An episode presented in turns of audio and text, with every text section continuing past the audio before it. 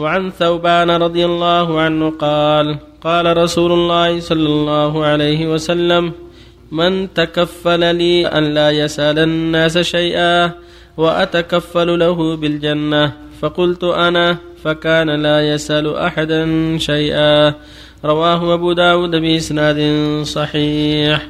وعن أبي بشر قبيصة بن المخارق رضي الله عنه قال تحملت حمالة فأتيت رسول الله صلى الله عليه وسلم أسأله فيها فقال أقم حتى تأتينا الصدقة فنأمر لك بها. ثم قال يا قبيصة إن المسألة لا تحل إلا لأحد ثلاثة.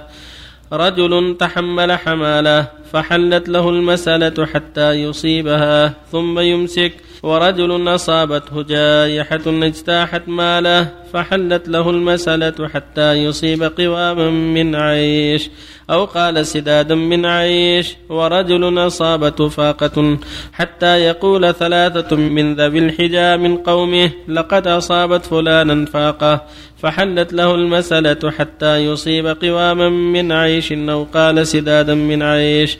فما سواهن من المسألة يا قبيصة سحت يأكلها صاحبها سحتا. رواه مسلم. وعن أبي هريرة رضي الله عنه أن رسول الله صلى الله عليه وسلم قال ليس المسكين الذي يطوف على الناس ترده اللقمة واللقمتان والتمرة والتمرتان ولكن المسكين الذي لا يجد غنى يغنيه ولا يفطن له فيتصدق عليه ولا يقوم فيسأل الناس. متفق عليه. بسم الله الرحمن الرحيم. الحمد لله. وصلى الله وسلم على رسول الله وعلى آله وأصحابه ومن اهتدى بهداه. أما بعد هذه الأحاديث الثلاثة فيها الحث على العفاف والقناعة والحرص على عدم سؤال الناس وأن الإنسان يجتهد في أن يقوم بنفسه ويتعاطى بعض الأسباب التي تولي عن الناس. ولهذا يقول صلى الله عليه وسلم من يتكفل لي الا اسال شيئا واتكفل له الجنة.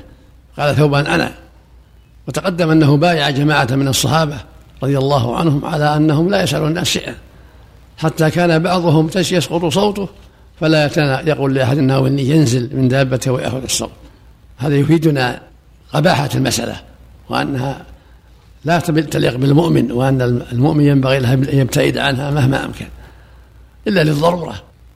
وهكذا حديث قبيصة يقول يا قبيصة لما جاء يسأل في حمالة تحملها قال أقم حتى أتينا الصدقة نقول لك بها ثم يقال يا قبيصة إن المسألة لا تحل إلا لأحد ثلاثة. رجل تحمل حمالة دين لإصلاح بين الناس أو لحاجته فحلت له المسألة حتى يصيبها ثم يمسك. ورجل أصابته جائحة اجتاحت ماله اجتاحت زرعة أو غراسة أو دوابة فحلت له المسألة حتى يصيب قواما من عيش أو قال سدادا من عيش. ورجل ثالث أصابته فاقة. كان غنيا ثم أصابته فاقة. فشهد له ثلاثة من ذوي الحجاب من قومه. لقد أصابته فلان فاقة. حلت له مسألة حتى يصيب قيما من عيش. وما سواهن يا غبي سحت يكونه صاحبه سحته فهذا فيه حث على العفاف والقناعة.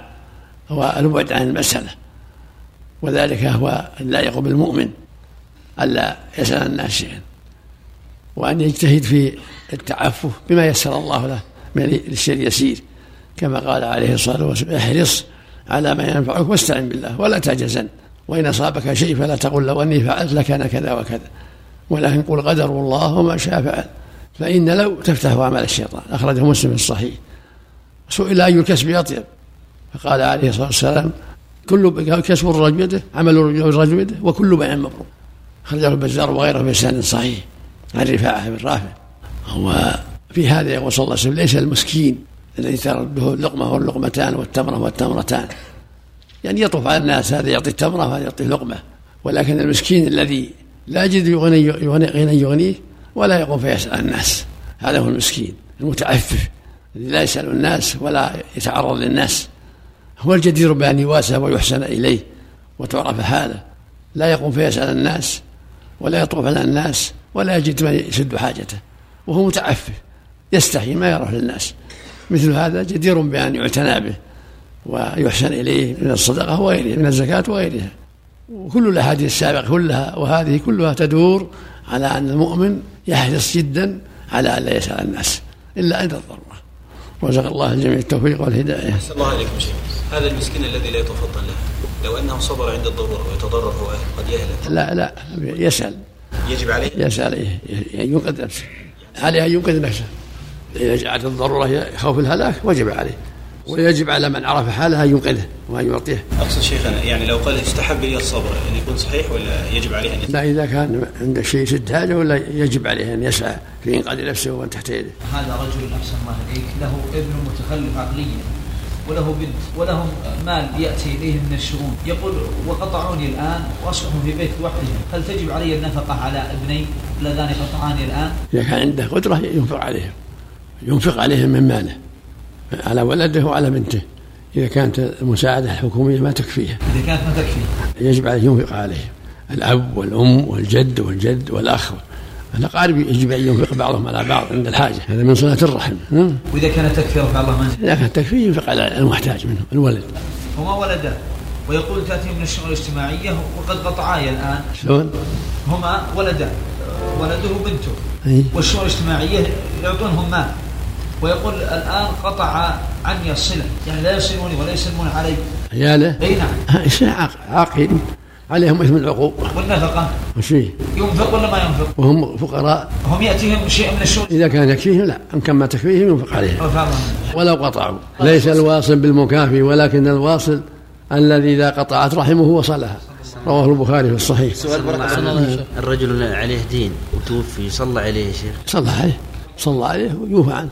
قادر يا شيخ لكنه ما استطاع. ولا هو صلى عليه. النبي ترك اول ثم هذه في الصلاة. صلوا على صاحبكم. بارك الله فيك. ال- الشرها أو المناخ تسمى من ولي الأمر يا شيخ كل سنة. هل تعتبر من سؤال هذا يا شيخ؟ الشرهات أو المناخ هذه سؤال السلطان سؤال السلطان بيت المال. شيء معتاد لا بأس به. الا سأل سلطان أو في أمر لا بد منه كما تقدم. بالنسبة للسؤال بارك الله فيكم في الكتب الخاصة بالتوزيع. المسألة في الكتب الخاصة بالتوزيع. تعد من المساله مذمومة ولا لا لا اذا صارت تتوزع يطلب يطلب نصيبه منها. صار طالب علم يطلب نصيبه. من الجهه اللي توزع الكتب. أحسن الله عملك أحسن الله عليك يا شيخ. مدرسة يا شيخ فيها رافضي والمدير يجمع بعض النقود من المدرسين ويجعل ما يأخذه في هذه المدرسة. يجوز أن يأخذوه من الرافضي. ولو من غيرها من النصراني واليهود. ياخذه من لا بأس يأخذوا لا بأس. أحسن الله عليكم هل يقاس على السلطان الذي عنده مال وائتمنه الاغنياء عليه ليوزعه في في حاجات الناس صدقات وعمل بر يكون مثل السلطان في هذه المسألة وليس السلطان العام. لا مو مثل السلطان لكن إذا دعت الضروره يسال لا لها ولا لغيره هو ليس مال هذا الرجل مال الناس. ولو لا يسأل إلا عند الحاجة عند الضروره أحسن الله عليك يا شيخ. إذا طلب خارج دوام ولا طلب انتداب هل يعتبر من مسألة؟ لا ما هو مسألة. هذه أمور عادية ما فيها شيء.